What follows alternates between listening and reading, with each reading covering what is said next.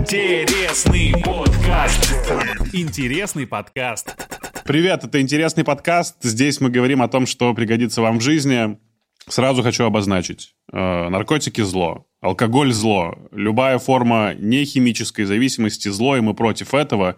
Но в природе зависимости мы разобраться очень и очень хотим, и для этого позвали сегодня э, очень интересного человека, нарколога, психиатра Игоря Лазарева. Игорь, привет. Добрый день, спасибо за приглашение, а... потому что такой формат, он, э, ну, на мой взгляд, круче телевидения и всего, потому что там за час-полтора можно столько информации донести, и вот после Куджи мне люди реально писали, даже через год, через там полтора, что бросили кто-то там курить, пить, поэтому для меня это, ну, такая социальная какая-то миссия. Это очень приятно. Попробуем популярно сегодня поговорить о зависимостях, от чего все происходит, э, куда может привести и как с этим быть. Э, у вас есть какая-то форма зависимости, от чего-то вы зависите в этой жизни? Ну, я Зависимы мы все, вы поймите, поэтому большинство людей так или иначе зависимы. Вот вы правильно сказали, или на «ты» как? Да, можем на «ты». На ты вообще. Ты вот вначале сказал правильно, химические и нехимические. Да? Если взять химические, это одно, там более-менее понятно. А вот с нехимическими вопрос сексоголизм, трудоголизм, шопинг, компьютерные игры, ставки – Э, да, и каждый наверняка у себя найдет. Вот трудоголизм я у себя точно могу найти, и это своего рода уход от реальности, от дикции, то есть э, человек уходит в работу, да, там сутками, не знаю, или там до вечера работает, чтобы не сталкиваться с какой-то своей реальностью, там жена его пилит дома, да, дети, не знаю, и вот он, э, да, вместо того, чтобы решать эту проблему, нормализовывать отношения, он приходит, ну, он сидит на работе, да, то есть это вот тоже зависимость, но к сожалению, в мегаполисе такие нехимические зависимости, они ну, распространены, поэтому вот трудоголизм точно могу себе Ну, отметить. я думаю, что любовная, эмоциональная зависимость Эмоциональная, тоже я проходил в свое время тоже там психотерапию, сейчас я бы не сказал, но был у меня такой эпизод лет там 15 назад, да. То есть это все, наверное, все проходят. Вопрос в том, что насколько фиксироваться в какой-то зависимости. И самое главное, ну, на мой взгляд, не перейти из нехимической в химическую, да, вот у тебя любовная зависимость, ты с ней не можешь справиться и начинаешь, предположим, употреблять какие-то вещества, чтобы а, эти эмоциональные переживания как-то сгладить. Пить, наркотики употреблять. И у тебя вместо любовной зависимости через год-два да, химическая полноценная. Там, а вот переедание куда классифицировать переедание, можно? Переедание – это вариант промежуточных зависимостей между химическими и нехимическими. Они прям так и называются, потому что там вроде бы есть и ну, вещество какое-то, это не просто не химическое, но а, больше, конечно, к таким, к нехимическим, да, по структуре, потому что переедание там а, те же элементы, то есть компульсивное такое навязчивое передание, потом чувство вины, потом э, человек да, себя начинает гнобить, и чтобы снять этот негативный стресс, ему надо еще опять срыв вот этот пищевой, и вот его надо разрывать, это такое колесо да, зависимости, когда э, чувство вины, то есть даже если срыв произошел, но, по крайней мере, от, вот это чувство вины с ним начинать работать, да, что э, здесь нет смысла себя винить, потому что чем сильнее ты себя винишь, тем сильнее потом новый срыв будет. И вот эти они механизмы где-то схожие да, между всеми зависимостями, Вообще вот, проблема самооценки, чувство вины, чувство стыда лежит в основе а, любых зависимостей. А, ну, это не только зависимым характерно, чувство вины, стыда. Люди по-разному, да, вот есть такой нарциссический тип личности, когда человек а, склонный к стыду с детства – он начинает а, достижениями в жизни уходить от этих переживаний, там, mm. зарабатывать кучу денег, да, и он что-то новое покупает яхту, его там на день а, какое-то удовлетворение, потом он понимает, что нет, что-то не то, вот у там Абрамовича, да, Круч, и он вновь в какой-то на новый цикл достижения, чтобы не сталкиваться вот этим стыдом, да, сравнением себя с другими людьми, а зависимые, они вот от этого стыда могут уходить в употребление, да, в вещества. Но суть психологическая, да, психодинамическая, она там, одна. Э, да, мы к этому еще вернемся, потому что достаточно широкая история про стыд, вину. Это все форма взаимоотношений с родителями, скорее всего. Природа, естественно, да, корнями идет оттуда, потому что если родители... Э, там более глубоко вот эти нарциссические процессы, угу. которые я сказал, они связаны с тем, что ребенок, ну, например, мама депрессию испытывала, да, она не виновата тоже в этом, ну, так сложилось, послеродовая депрессия, она отгороженная, холодная в своих переживаниях, и ребенок, а ему очень важно тепло, да, а, вот эти первые периоды, и все, он там подсознательно даже, он еще, ну, у него, может, речи еще нет, естественно, да, он чувствует сначала не понимает, что происходит, он, он на себя, да, что он не такой, Поэтому мать от него вот так отгородилась, не дает ему любовь. Даже если просто мать э, там малоэмоциональный ребенок, уже потом, когда осознает себя, думает, что с ним что-то не так, надо стать лучше, учиться хорошо, потом там денег больше зарабатывать, чтобы его полюбили, да, и вот уже безусловной любви нет в нем. И дальше он всю жизнь пытается эту любовь купить, достигая какие-то, да, и вот купил новую яхту, но любовь не появилась, потому что человека либо любят, либо не любят, да, и это не купить ни за какие деньги. Правильно ли я понимаю, что есть люди гораздо более предрасположенные к попаданию в зависимости и менее, и вот то, о чем ты сейчас уже начал говорить э, про нарциссические формы там, личности и про э, истории с детства, это как раз-таки говорит о том, что эти люди гораздо более склонны к попаданию в зависимость да, во взрослом здесь, возрасте. Ну, важно понимать, что есть три группы факторов. И концепция, она называется биопсихосоциальная концепция зависимости. У нас тут в России иногда духовно еще добавляют. Да? Ну вот биопсихосоциальная. И я э, в своей работе в организации клиники, там, реабилитации ее придерживаюсь. Это основное, что три кита биологические факторы, мы это не отбрасываем, мы сейчас говорили просто о психологических.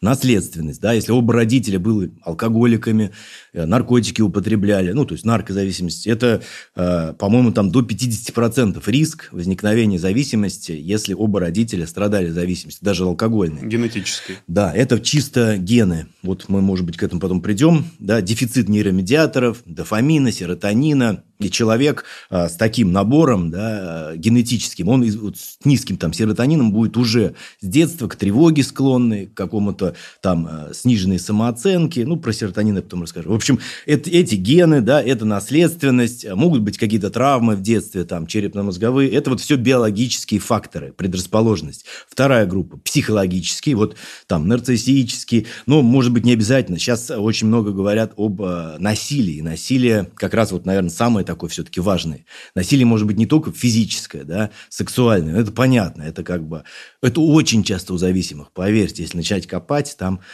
но может быть и эмоциональное насилие, обесценивание, не учитывают интересы ребенка, да, вот он сам по себе всегда, родители сами по себе, все это воспринимается вот как такое эмоциональное насилие, нет эмпатии а, с родителями, это такая группа психологических факторов, да, и а, социальные, ну, это окружение в первую очередь, потому что у нас алкогольная культура, ну, вот если про алкоголь говорить, да, с детства приучают там шампанское пить, чокаться, да, детские, раньше у нас были там сигареты какие-то, да, жевательные, ну, то есть культура употребления, и если ребенок в семье у него культура употребления, он видит, что родители пьют, да, и что бы они ему ни говорили там, что пить плохо, он видит, что они пьют, и для него пример там отца в первую очередь будет э, ну, больше значить любых разговоров. Да, это точно. Потом он переходит э, в подростковый возраст, и для него уже авторитетом становятся сверстники. Если это компания, э, где употребляют, а сейчас это вот сплошь и рядом, да, я видел там сейчас наркотики в 12-13 лет люди сами уже покупают. Все, вот представьте, а, генетика, родители плюс еще употребляют с этой генетикой дома, потом компания, где употребляют. Ну, естественно, у него психологические проблемы, которые я озвучил, будут. Если родители пьют, они уже его игнорируют, да, и это закончится высоким риском предрасположенность к зависимости. Но такие люди, вот на моей практике, они некоторые вообще не употребляют, зная, что там родители алкоголики, тяжелое детство, некоторые вообще не пьют. Но если они такое решение не принимают, то э, второй вариант развивается быстро зависимость. И там у меня были примеры в практике, да, в 21-22 года там уже белые горячки, и печально все.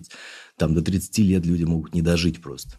Как понять, что у тебя дисбаланс нейромедиаторов? Потому что когда у тебя все с ними в порядке, я думаю, любой человек знает, как это. Ты готов свернуть горы, ты идешь на пролом, чувствуешь себя отлично, высыпаешься с утра бодрый, веселый. В общем, все хорошо.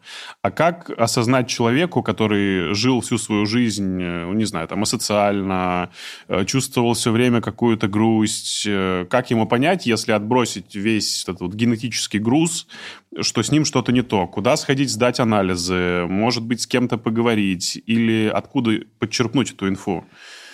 А, ну, я могу так вкратце пройтись, да, ну, например, я начал про серотонин говорить, какие у него основные эффекты в мозге. То есть он, ну, во-первых, там блокирует нервные импульсы лишние, потому что очень часто при депрессии э, изменена чувствительность, то есть или какие-то психосоматические, там что-то болит, да, то есть та болевая чувствительность, которая в мозге должна блокироваться, она начинает в мозг поступать. И вот он чувствует, что что-то постоянно с ним не так, да, постоянно там тело болит или какие-то конкретные болезни. Потом серотонин отвечает за концентрацию, то есть нарушена у э, таких людей концентрация, сложно на какой-то задаче сфокусироваться постоянно э, с такое плохое внимание.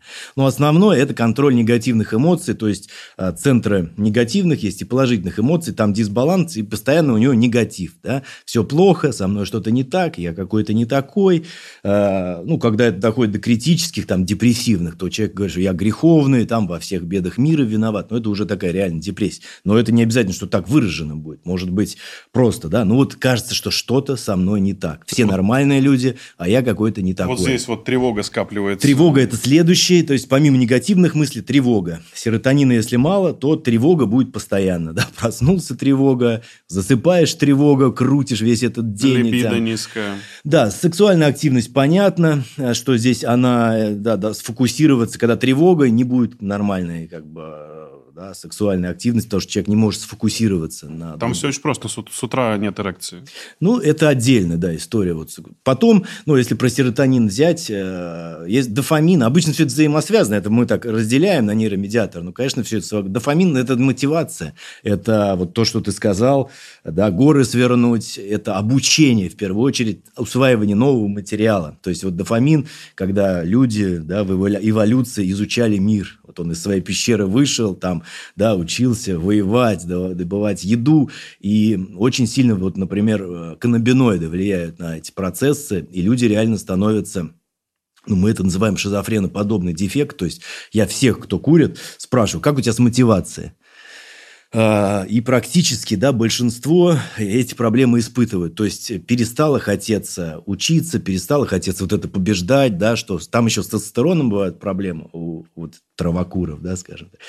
И, ну, вот дофамин – это мотивация, это изучение нового, это какая-то победа, да, над соперниками. Это ну, при том, что, да, травокуры как раз э, те, кто употребляют систематически, скорее всего, испытывают дофаминовый голод, э, если это какая-то разовая акция. Нет, ну, разовая еще... акция, естественно, но там же такая зависимость, просто люди говорят, что вот это у нас независимость, да, вот алкаши – это зло, а да. мы во всем мире легалайз, ты что там меня учишь и так далее. Потому что это вот с а, любителем марихуаны сложнее всего да, спорить, потому что он говорит, вот смотри, во всем мире разрешают, что ты мне тут рассказываешь, это зло. Но прислушайтесь к себе, да, если у вас проблемы с мотивацией возникают, поверьте, это связано с употреблением э, наркотиков. И марихуана в нее зависимость плавно входит. Это не то, что ты там, да, покурил три раза и все, наркоманом стал. Это годы, может быть, это даже может быть дольше, чем с алкоголем, там, 5, 10 лет,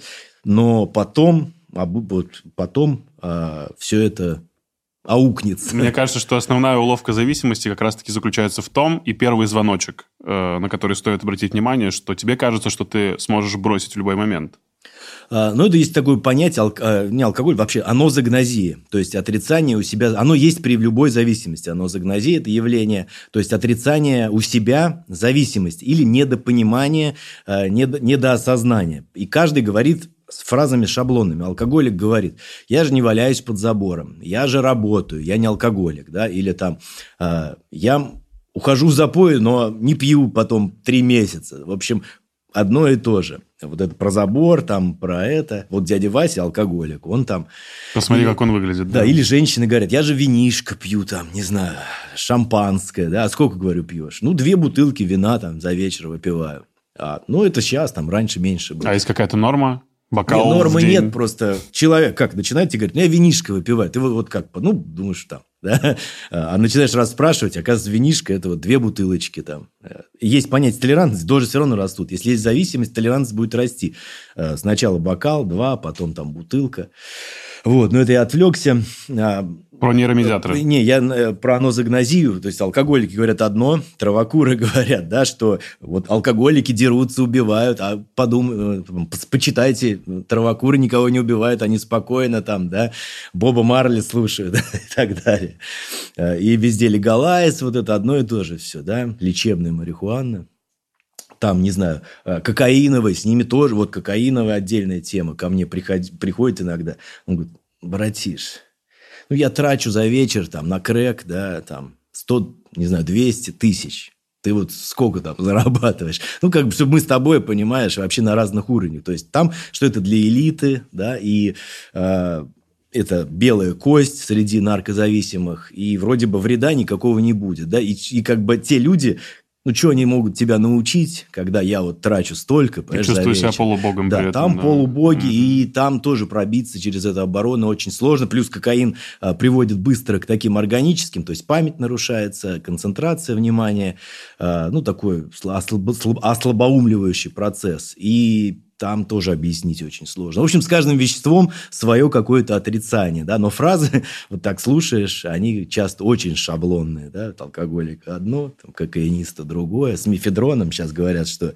ну, это же не соли там, да, это вот мифедрон, раньше-то вообще, когда он там, когда еще не запрещен был сначала, стимулятор какой-то легкий, форетик, ну, это, в общем, несерьезный наркотик, я не колюсь, да, я вот балуюсь мифедрончиком. Сейчас причем эпидемия мифедрона. Это эпидемия, да, да, и по продажам а, мифедрон занял первое место, я смотрел, ну, это, по-моему, даже 19 год. Сейчас, я думаю, все это цифры выросли, там, э, ну, на площадке, всем известной электронной, которую вроде бы там серверы запретили недавно, да, там э, продажи мифедрона были чуть ли не 25%, да, гашиш примерно столько же, соли там 15 альфа-ПВП, а вот героин, которым нас пугали там в детстве, 0,9%. Да, да, да. Все это вот но, номер один наркотик мифедрон, и там тоже отрицание, да, что это мне для стимуляции, для работы, программисты ко мне приходили, я зато, говорит, там могу вообще, ну, не знаю, там, код писать, да, под этим делом. Я говорю, так, ну, а потом, да, что потом? То есть, потом постепенно происходит, опять же, да, истощение, депрессии, вот эти мифедроновые депрессии, резистентны к антидепрессантам, там надо... Ну, в общем, это настоящая такая психиатрическая проблема постепенно будет. Слушай, мне кажется, что основная проблема заключается в том, что нет э, грамотной антипропаганды этих наркотиков, потому что у меня одно из самых ярких впечатлений из моего детства, это конец 90-х, начало 2000-х, э, лежащие под ногами по весне шприцы, они как подснежники вот буквально начинали выходить.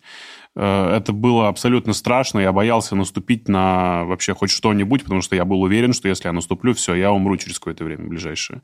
И сейчас такого нет. То есть ты... У тебя нет пугающей картинки, у тебя нет этого иголки с кровью, которая лежит под ногой, у тебя нет примера людей, которые бахаются этими иголками в подъездах. Все как будто бы стало цивилизованнее, и наркотик стал очеловечиваться наркотика человечества и политика, ну, все-таки мы да, от политики, наверное, не уйдем. Политика вот этого запрета и игнорирования, она э, проблемы не решает, а усугубляет. Да? Чем больше бы говорили о веществах, вот как мы, например, рассказываем, да, мы же не, укра... не приукрашаем, но и не игнорируем проблемы. А то, что запрещено там слова эти произносить, это делает э, плохую, на мой взгляд, работу. И люди э, не знают, не информированы, да, и поэтому столько мифов, они думают, что это безопасно, можно в любой момент там отказаться, бросить. Э, в общем, политика, конечно, должна вот эта государственная, она чуть-чуть иначе все-таки строится. А, чтобы узнать о том, что у тебя проблемы с нейромедиаторами, надо сдать кровь сходить, правильно? Ну, в первую очередь, э, все-таки психиатры мы, да, в первую очередь психиатр, это начинается с беседы, да, психиатрическая беседа, э, даже дело, это уже я больше так чуть-чуть в биохимию, да, но в первую очередь это беседы, опытный психиатр в принципе понимает сразу, да, какого это плана расстройства, депрессия. Э, ну, сейчас есть уже исследования, да, это можно, в принципе, там и серотонин, и дофамин, но лучше самому ничего не сдавать, пойти к врачу, который уже скажет, да, какие конкретно анализы. Психиатр – это именно тот врач. Давай градацию э, обозначим. Есть психолог, есть психотерапевт, есть психоаналитик, а есть психиатр, человек, который может назначать препараты, да. седативные, антидепрессанты, транквилизаторы, которые помогут человеку выйти из ямы. Да, но это важно, потому что это тоже есть непонимание. Ну, оно непонимание, я вот сейчас э, там на психотерапии такой прохожу там клинический гештальт. В общем, непонимание есть даже у врачей, да, потому что многие думают, вот есть врач-психотерапевт, психотерапевт. Но это на самом деле нет такого. Да? То есть ты либо врач, либо психотерапевт. Если... Потому что психотерапия – это процесс сотрудничества. Да? Я сижу без халата, потому что иначе я как бы учитель, я лучше тебя знаю, так не работает. Да? Это вот я про психотерапию говорю. Да? И мы вместе разбираем твою проблему, да, я тебя не могу чему-то научить, сказать, как правильно делать, да, я могу, э, ну, показать со стороны какие-то процессы, то есть вот это психотерапия. И психотерапевт не обязательно. Есть врачи, которые прошли обучение, ну вот как я, например, да, есть просто психологи. И это не обязательно быть врачом, чтобы проводить психотерапию. Да? Врач, психиатр, он назначает таблетки. Да? Он может какие-то там психотерапевтические вмешательства, но у него совсем другая роль. Он в халате, он эксперт, понимаешь? И тут э, иногда врачи, конечно, заигрываются в психотерапию, но э, не работает, потому что человек не берет ответственность за выздоровление, ну, за свои процессы. Да? Он на врача их перекладывает. Вот. Но если таблетки подобрать, да, психиатр, потому что современные антидепрессанты, они достаточно эффективны э, и имеют там минимум побочных эффектов. Э, даже если какие-то есть, ну, опытные врачи подскажут, как там это все обойти. Они решают проблему серотонина. Но депрессии бывают не только с серотонином связаны, там и норадреналин, и дофамин тот же самый. Вот. Э, подбирают такие препараты уже по совокупности факторов. И если есть депрессия, да, и есть третий врач, психиатр-нарколог, который именно по образованию психиатр, но занимается проблемой зависимости. Потому что обычные психиатры, кто не работают с зависимыми, ну, тоже у них бывают сложности. Да? Вот я всю жизнь там с зависимыми работаю, не знаю, с какого, с девятого, седьмого года. И понимаешь, что, конечно, там своя специфика, да, и могут зависимые там тебе так э, по ушам наездить, и если не знать уже, я-то уже знаю, вот я сижу и знаю, что он мне сейчас будет говорить, в принципе, да, потому что, э, к сожалению, зависимость, личность меняет, да, и уже говорит не человек, а мифедрон, ну, или там, да, какой-то наркотик. Поэтому, э, если есть проблема зависимости, то лучше там психиатру-наркологу обращаться. Но а, в начале да, я начал, что биопсихосоциальная концепция таблетками не лечится зависимость. Это надо понимать, что это только воздействие на биологическую сторону. То есть нейромедиаторы, вот это все. Параллельно должна быть психологическая, то есть это психотерапия. И реабилитация. У нас обычно, ну, например, у нас в клинике это первый этап медицинский, то есть он лежит в стационаре, там капается, детоксикация, подбираются антидепрессанты, в общем, вся медицинская часть. Потом обязательно нужна реабилитация. Этот период занимает сколько? Ну, медицинская мы стараемся как можно быстрее, если это позволяет состояние. Ну, там от трех до десяти дней стараемся, да, потому что ред, ну, бывают какие-то тяжелые алкогольные проблемы, там, и на 20 дней. Ну, обычно вот так. 3-10. Это вот мы берем там условно какого-нибудь подростка, у которого есть мефедроновая зависимость, например. С мефедроном там, в принципе, физический этап еще быстрее, потому что там не ломает, не крутит в этом как бы парадокс. Там и а, мы стараемся быстрее на реабилитацию отправить, а, потому что ну, человек, как, какая проблема вот этих детоксов, да и всего это наркологических клиник, что человек там зависим, думает, пойду покапаюсь, да, как бы, и, и родственникам я лечиться пошел. Полежал, телевизор посмотрел, поделал капельниц, вышел, заново употребляет. Да, это не врачи плохие, а, ну, может быть, где-то недопонимание, потому что реабилитация все-таки основной процесс. После вот этой детоксикации надо сразу а, ехать в реабилитационный центр, если вопрос о там, наркотической зависимости, это амбулаторная плохо работает. Там, ну, от месяца да, до шести. У нас рекомендуемый курс – это 6 месяцев. Вот там уже идет полная такая а, ну, промывка. Да, там группы, по три группы в день, индивидуальная с психотерапевтом работа, терапевтическое сообщество, которое организует бывшие зависимые, имеют там 10 лет, 15 трезвости. Лучше них никто, поверьте, не работает. Да, я только приезжаю, контролирую, провожу какие-то группы там, да, и, но вот эту основную работу проводят эти люди, которые могут поделиться, да, таким опытом там, кто-то еще там в 90-е что-то употреблял. Ну, в общем, у них э, там реально, да, и они, молодежь, ну, у них получается. Поэтому все-таки... Вау. Это очень работает в совокупности, да. Я свою какую-то часть выполняю, ну, я там как организатор этот процесс контролирую, да, потому что я знаю. Но там в реабилитации работу проводят основное бывшие зависимые. Это, кстати, очень интересное наблюдение, потому что, когда я готовился к нашей беседе, я посмотрел канал онлайнер есть такой, где там, бывшие кто-то рассказывают о том, как не попасть во что-то подобное. И был совершенно классный ролик про чувака, бывшего героинового наркомана, и он рассказывал про то, как он начинал воровать, как не то, что менялся его тип личности, а о том, как человек э, ну, я не знаю, даже он потерял все. И да. сейчас он вернулся как мне показалось, к более-менее адекватной жизни. И мне кажется, что чем больше мы будем показывать важно. как раз-таки реальных примеров людей, которые говорят, почему не надо это вот, делать. Вот, собственно говоря, этим я и занимаюсь. Мы снимаем и... А, проект на нашем канале угу. «История выздоровления».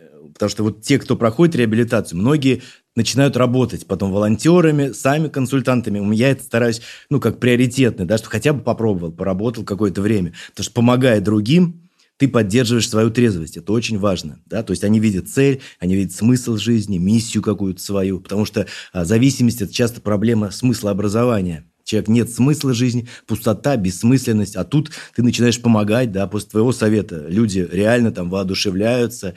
И вот у нас в подкасте они рассказывают эти свои истории, употребления, там, трэша всякого, не знаю, там, солей, и видно, что человек вот через год, там, два, да, становится адекватным вполне там собеседником, хотя там два года назад там что только они не делали. А, недавно узнал о том, что один мой хороший знакомый проходил реабилитацию от э, кокаиновой зависимости.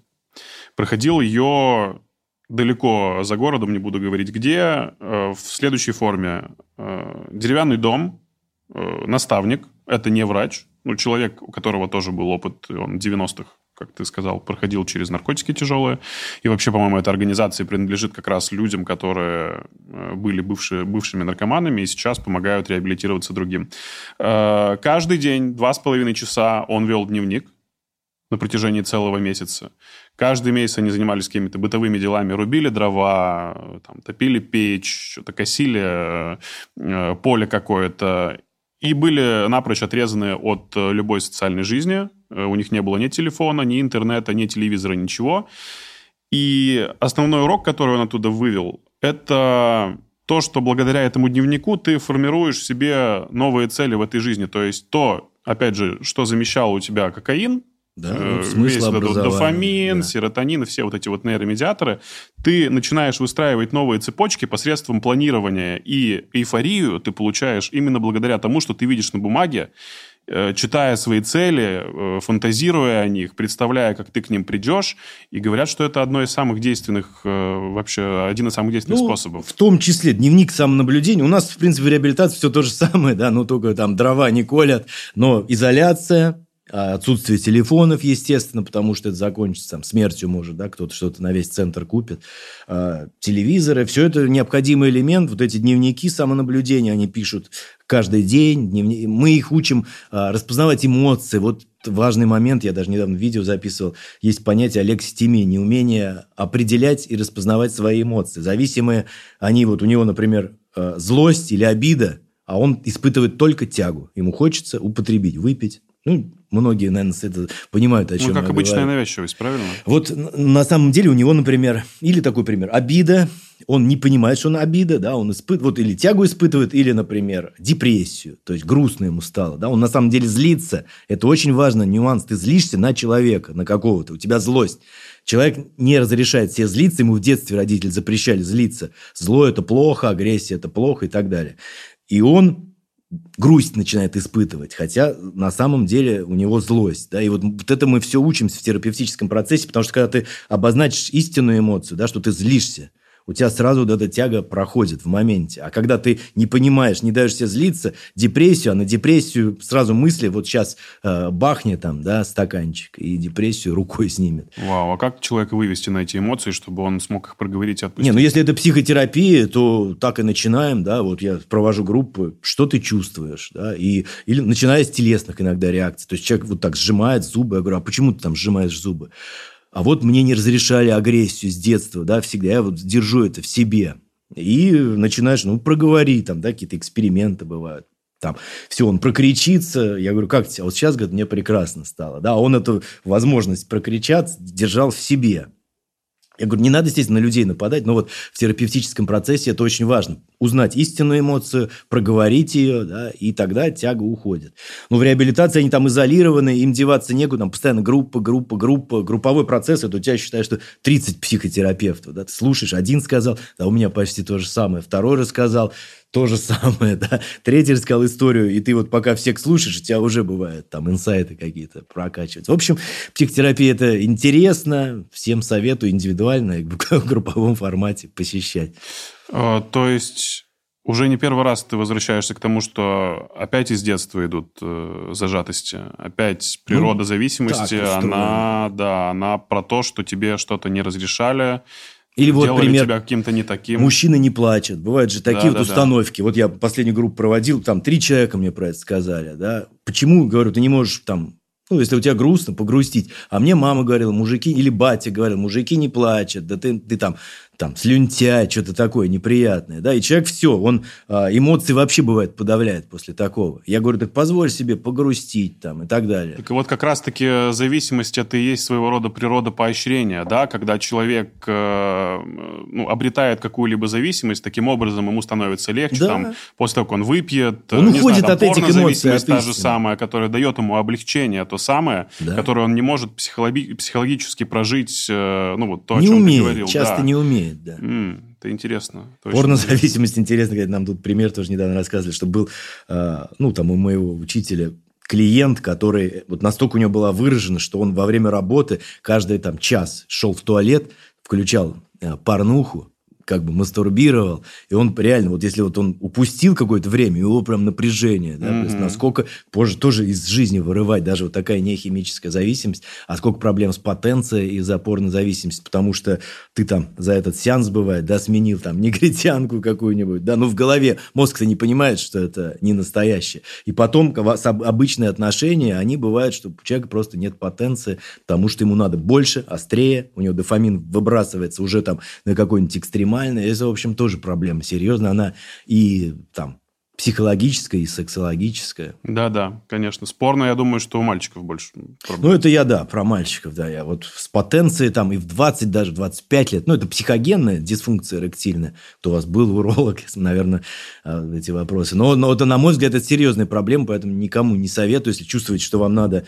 больше новые какие-то видео, вы там покупаете уже что-то. Каждую там... минуту переключаешь, потому что хочется да. все острее и острее. Да, но это да. аттракцион. Порно – это аттракцион. Это вот дофаминовые качели, потом, ну, понимать. За это приходится платить тем, что свой дофамин перестает вырабатывать. При том, что удивительно, именно благодаря, опять же, онлайн-порно такая история начала происходить в большей да, степени, да. потому что раньше тебе надо было записать что-то на видеокассету или на диск, и то там друг, у тебя ты должен был фильм, смотреть, а тут да, ты вот мотаешь. Ты смотришь, мотаешь, и то один фильм, он у тебя там на долгое какое-то количество времени растянут, поэтому, да, сейчас, наверное, проблема именно в интернете. Тоже Со всеми есть. зависимостями интер... интернет. Ну, интернет, это, да, там же и ставки, это сейчас запрещены игровые автоматы, запрещено казино, но все начали ставочниками стали, да, игровая зависимость, ну, вот в таком формате.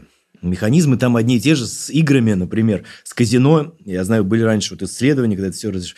что там ломка практически как с героина. То есть человек ничего химического не употреблял, а у него и суставы, когда вот он играет, потом перестает играть. В казино же раньше там по неделе, бывает, жили. Мне рассказывали там в 90-е вот в Москве, где там на Арбате вот, метелец или да. что-то, да. Там, говорит, я, говорит, жил неделю где-то снял там а, номер, просто ходил туда мыться, и, и вот всю неделю играл, играл, играл, играл. После этого реально человека ломает, да, он вот весь свой дофамин там все потратил, и в обычной жизни там и депрессии, и суицидальные мысли.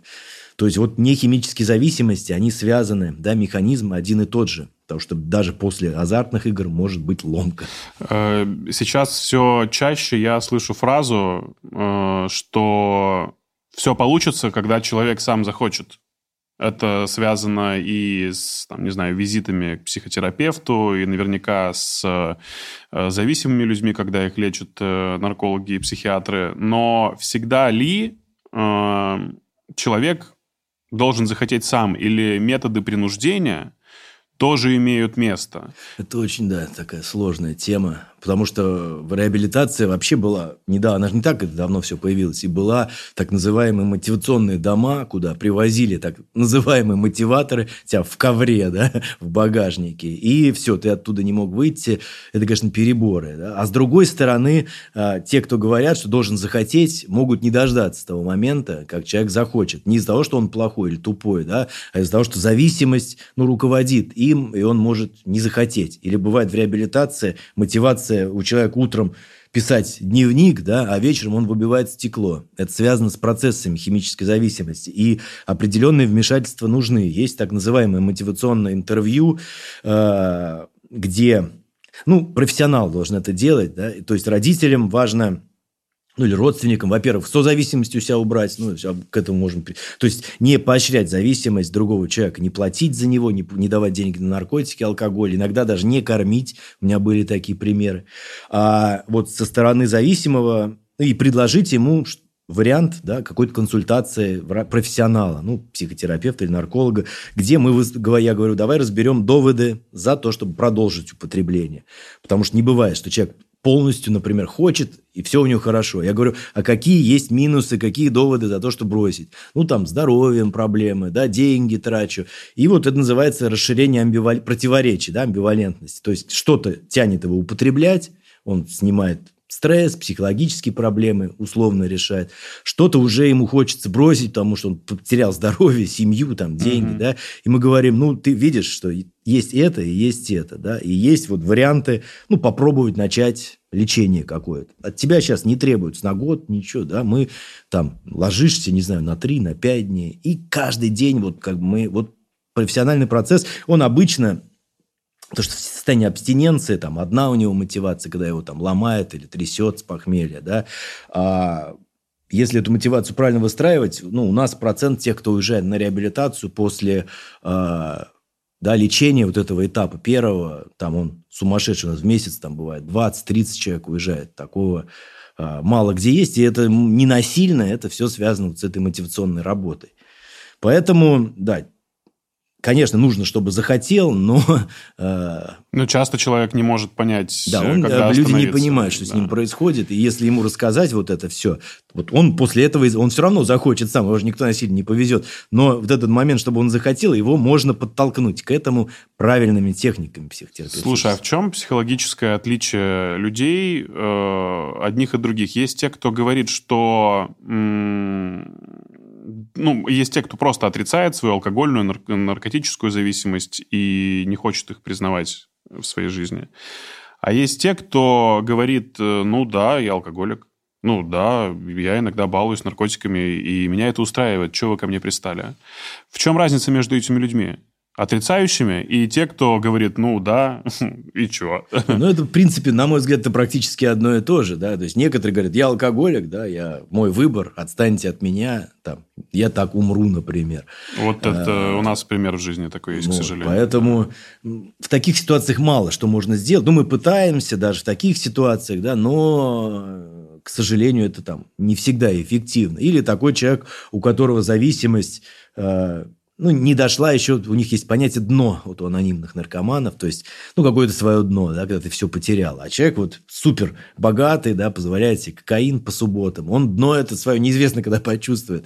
И ты ему будешь рассказывать, да, он на тебя вот, я вначале приводил пример, смотрит как, ну, что ты меня учишь, да, ты понимаешь, я там зарабатываю 10 миллионов, да. Да, да. И как бы это, к сожалению, в таких ситуациях, и в той ситуации, и в этой, у врача бывает бессилие. Это важно понимать тоже, потому что есть такие специалисты, которые хотят всех спасти, причинить всем добро, да, всех избавить от зависимости. Но мы тоже люди ограничены, и я вот вижу, я понимаю свое бессилие в этой ситуации, да, ну, у человека нет ни мотивации, нет, ни, он не хочет. И, ну, я могу там проинформировать его, рассказать, да, но я не там, у меня нет каких-то иллюзий, что вот надо обязательно его вылечить. Mm-hmm. Это все-таки выбор ну, остается, конечно, за человеком. Да, и это сложно принять, потому что у меня один из лучших друзей алкоголик, и это ужасно. При том, что человек э, очень талантливый врач, при том, что человек э, продолжает работать э, в серьезной клинике.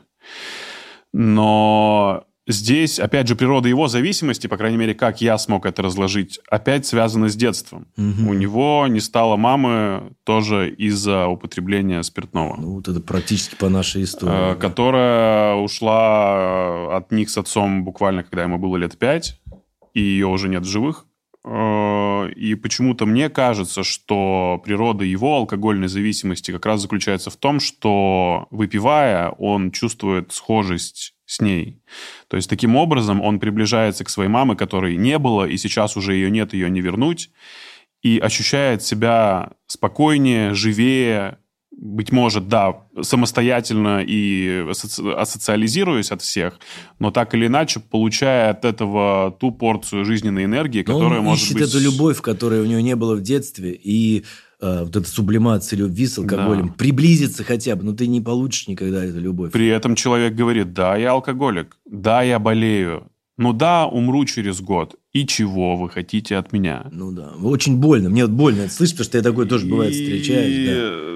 Ну, Ты не... понимаешь, какая история? И вроде бы в твоих словах есть э, доля правды, и мы должны принять, что это его выбор, и мы должны сказать, занимайся. Все, что мы можем сделать, это дать тебе номер человека, который тебе поможет. И мы это уже сделали. Мы нашли там телефон э, психиатра, который хорошо выводит из алкогольных зависимостей. Потому что алкоголизм это, ну, надо признать, это болезнь, болезнь без, это важно без понимать, которой, да. от которой ты вообще, ну, то есть ты бессилен перед ней, все. Это не ты вредная привычка никакая, не баловство, это психическое заболевание, да. И люди, которые избавлялись от алкогольной зависимости, они говорили, что если мне когда-либо хотелось или хочется выпить, значит, я должен сразу же задавать себе вопрос, что со мной что-то не так сейчас. Потому что желание выпить даже чуть-чуть уже говорит о том, что все. Что не умеешь справляться всего, с этими да. эмоциями своими да. Да, способами не химическими.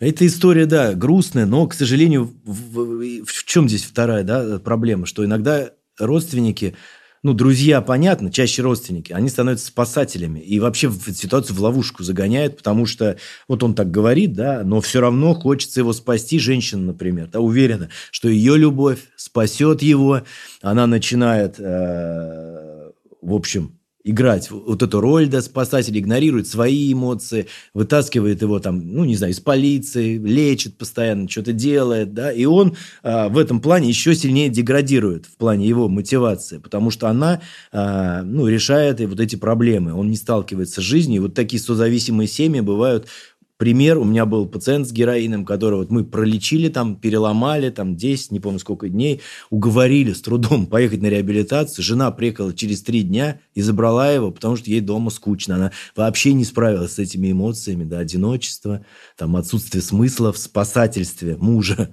Это суперсерьезная проблема, и поэтому, с одной стороны, больно, да, где-то признавать, что человек должен все-таки какой-то шаг хотя бы сделать, да, вот друзьям, я думаю, ну, больше вы здесь ничего не сделать, дать контакт, факты, проинформировать о зависимости, дать ссылку на какой-нибудь там, ну, вот типа такого интервью, да, то есть проинформировать, дать контакт специалиста, дальше бывает, что бессильно. Если включаетесь спасателя, можно из этой лодки либо вдвоем зависимыми уйти, очень много таких примеров, да, девочка пытается любовью спасти, чаще у молодежи, мифедрончик, потом они вместе, там вот этот химический секс, и все, и уже приходит пара зависимых а она хотела его спасти любовью. Потому что секс без, без мифедрончика уже не получается. А потом, да, тоже проблема. А, вообще, э, тоже, я думаю, очень тонкий момент. Есть клевая лекция TED про зависимости, мы ее прикрепим на монтаже, потому что действительно каждый должен посмотреть, у кого есть и проблемы, и кто просто хочет изучить э, контекст всей ситуации.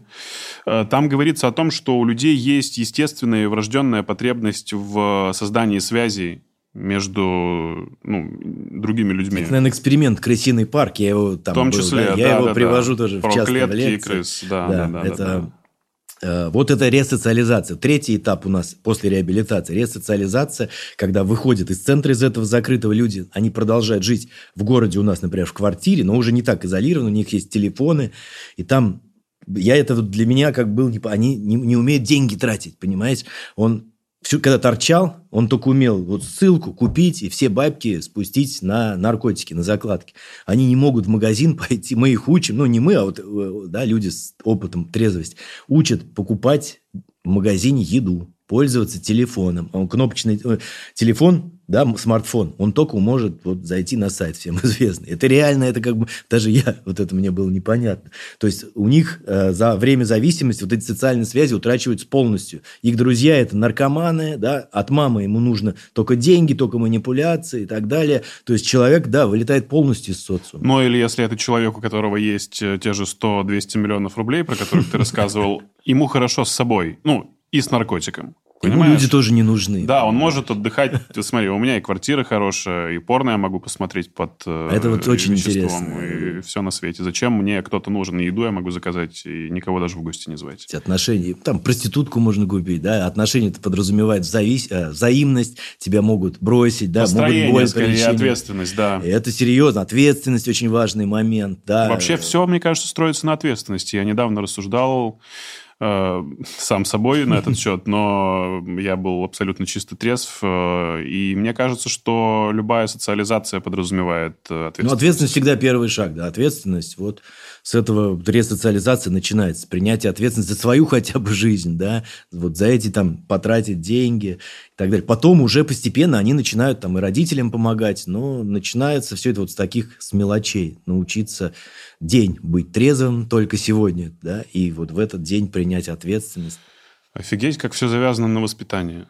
Офигеть, ну, мы все... все родом из детства, да, как говорится, поэтому э, если кто сейчас сам родитель, да, тоже, э, конечно, стоит обратить внимание, понять, что детская психика это совсем другое, чем психика взрослого.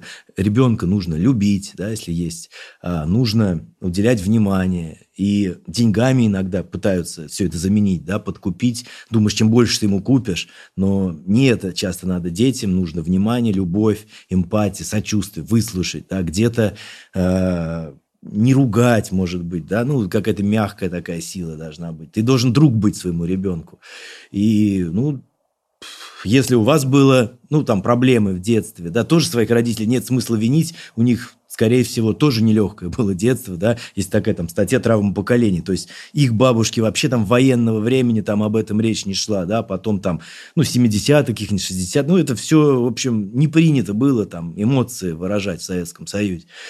И не надо винить родителей, то, что вы можете сделать, не делать так со своими детьми, да, уделять им внимание и решать проблемы на на начальном этапе, вот на этом этапе, когда ты должен, можешь ему любовь дать, пример показать, а не когда приходит, бывает, вот ко мне подростки, и мама говорит, он там наркоман. Я говорю, а с какого возраста? А, с 12 лет там, до 15. Я говорю, а что вы сейчас-то пришли? В 15, да? Так он травку курил там в 12. Я, и на меня волосы надо вставить дыбом. Это вот мама говорит, понимаешь? Ну, то есть, а значит, до 12 она вообще насрать было, как, как он жил, какие у него чувства. Да, это далее. нам рассказывали историю про гетто. На самом деле она все пришла уже в 15 нас. лет, он сейчас там с солями, у него вот рука повисла, он уснул, короче. Ну, это жесть, да? И, к сожалению, конечно, родители, ну... А как можно обнаружить, что твой ребенок что-то употребляет? Ну, естественно, без там, нахождения веществ, просто по поведению, э, по вопросам, которые ты можешь дать, э, как понять, что ты не воспитываешь человека с зависимостью? Ну, понимать надо, я думаю, на, еще до употребления, да, если видно, что у вас пропасть, да, у него, он скрывает, у него там свои интересы, он ничем не делится, уже на этом этапе надо искать сближение.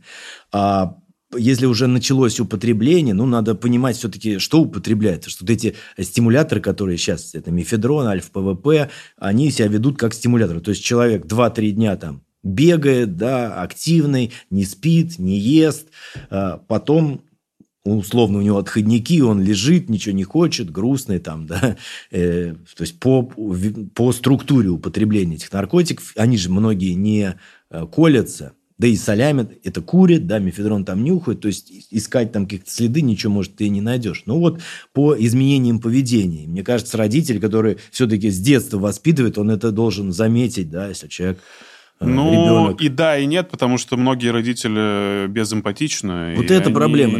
Да, они могут сами... Да, он в своих проблемах, он в своей там депрессии, конечно, он не заметит. Есть отличный фильм по этому поводу, называется он «Красивый мальчик».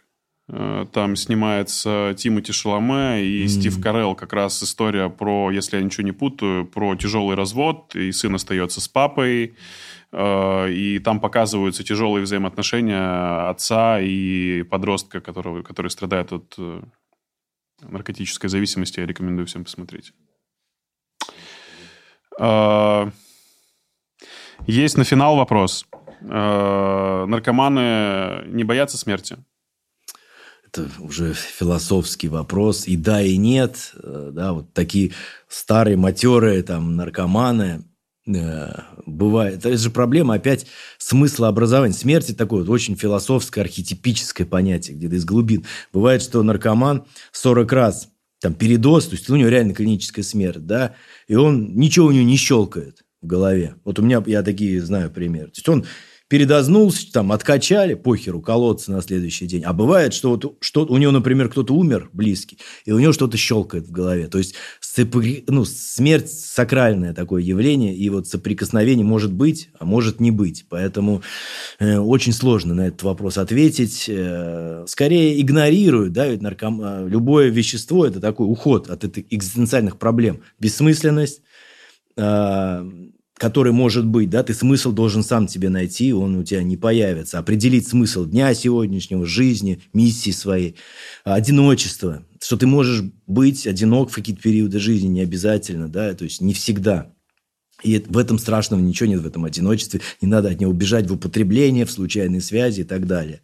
Смерть, да, что мы умрем. Это все такие базовые экзистенциальные проблемы. Их тоже приходится решать в психотерапии. Смерть, да, что мы конечны, мы не вечны, и от этого не убежать. Многие тоже от страха там, смерти, Э, уходит вот в это аддиктивное какое-то поведение.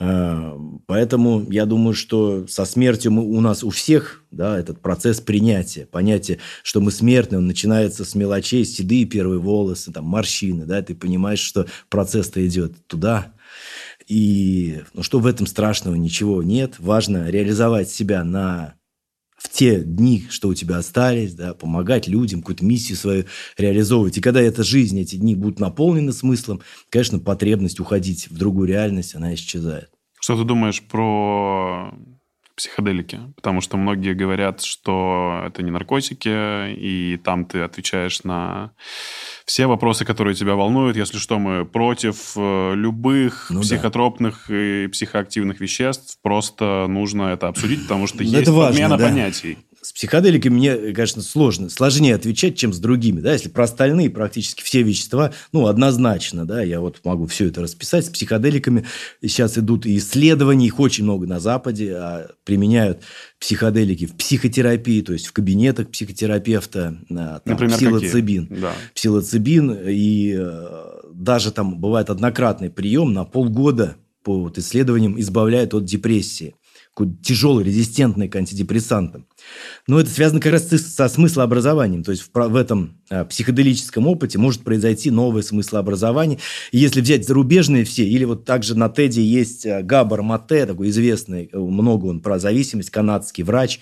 Он тоже ездил э, в Южную Америку на Айваску и рассказывает о вот этом опыте. Потому что все психоделики – это новое смыслообразование. Ты выходишь из переживаний, у тебя есть новый смысл ну, он должен быть светлый какой-то, да, помогать людям-то. И... Он получается, когда у тебя не было зависимости? Или все-таки он используется в том числе и у людей, у которых не было смысла до этого? И не обязательно, да, то есть бывает же не только зависимость, бывает депрессия, да, там тоже проблемы со смыслом. И психоделики, они могут вот этот фрейм, да, поменять. Но надо понимать, что прям намного принципиальная вещь это псилоцибин в кабинете профессионального психотерапевта или какая-то церемония да, с сакральной медициной в Южной Америке, где пять тысяч лет используют психоделики. Не было цивилизации никакой, не было, да, Христа. Пять тысяч лет, а айваска, например, используется. И другое дело, когда ты купил на гидре, блин, ЛСД, жрешь дома, да, и выпрыгиваешь из окна. Ну, как бы кто-то за тобой может присматривать, может не присматривать. То есть это как э, могут лечить психоделики, а могут убить. Если ты не готов, не, у тебя психологических куча проблем, нет, самое главное, какого-то опытного человека, который в этом понимает. Поэтому э, куча, я знаю, примеров, когда э, психические заболевания провоцируют психоделики, да, бэт-трипы, после ЛСД нарушение восприятия, когда синдром Алисы в стране чудес, там дереализация на годы может сохраняться. Поэтому не знаю, ну, как бы не понимаете в этом, не надо это покупать, да, использовать, но говорить, что это там тотальное зло, конечно, это не так. И вот э, на Западе, ну, скажем так, этому вопросу очень сейчас много внимания вот, в лечении зависимости уделяется. Э, есть ощущение, что коннотация слова «зависимость» уже немного мрачноватая. И если мы даже начнем это называть по-другому, я не знаю, там, привязанность, э, пристрастие или что-то еще, то, быть может, уже на этом этапе мы сможем начать иначе выстраивать фокус ну, внимания на это. Ну, наверное, здесь как-то должно быть понимание, что э, тебе не избавиться надо от зависимости, а нау- найти смысл, научиться адаптироваться к реальности без употребления. Потому что все, что дают вещества, забирают у тебя здоровье. Можно сделать ну, обычным да, способом. Получать это удовольствие можно не химическим путем, э, имея отношения, да, в которых ты получаешь удовольствие, там, секс, пища, спорт, да, куча всего приятного. Понимаешь? А, зависимый, конечно, учится, а они учатся жить потом, когда там прекращают. Поэтому э, вот надо не избавиться да, от, от зависимости, что-то бросить, да, вот это все. Э, потому что иначе ты, ты с пустотой остаешься и потом срываешься. Да? А вот э, ну, да, научиться получать все то же, этот же кайф, да, но не химическим путем, обычной трезвой жизнью, за счет обычных отношений. Все-таки вот это надо понимать, потому что многим тяжело отказаться, потому что ну, из чего у него останется, да? Пустота, там нет отношений, куча проблем. Ну, это хотя бы позволяло уйти от этой реальности. И вот если ты ему говоришь, что я тебе, ну, мы как бы вместе можем научиться по-новому жить, понимаешь, человек совсем по-другому будет воспринимать этот процесс. Ребята, э, у нас есть возможность разыграть целую консультацию с Игорем Лазаревым, наркологом, психиатром. Онлайн, офлайн. Ты в Петербурге бываешь, ну, в Питере, насколько я понимаю, да, в Питере. Да? Если офлайн, то в Питере. Э, если офлайн, то в Петербурге. Если онлайн, то где бы вы ни находились, вы сможете пообщаться с Игорем. За историю про вас, ваших близких, э, про то, как получилось справиться с зависимостью и после выхода из этой мрачной стороны жизни этого человека у него получилось реализоваться как-то, ну, просто невероятно. Давайте почитаем истории, давайте посмотрим, к чему они приводили, как они мотивировали и кого они могут замотивировать дальше. В общем, за самую мотивирующую, креативную, интересную художественную историю мы подарим консультацию с наркологом Игорем Лазаревым. Супер, супер. Спасибо большое, Игорь, было круто. Спасибо, супер. Видеоверсию нашей беседы смотри на YouTube-канале «Интересный подкаст».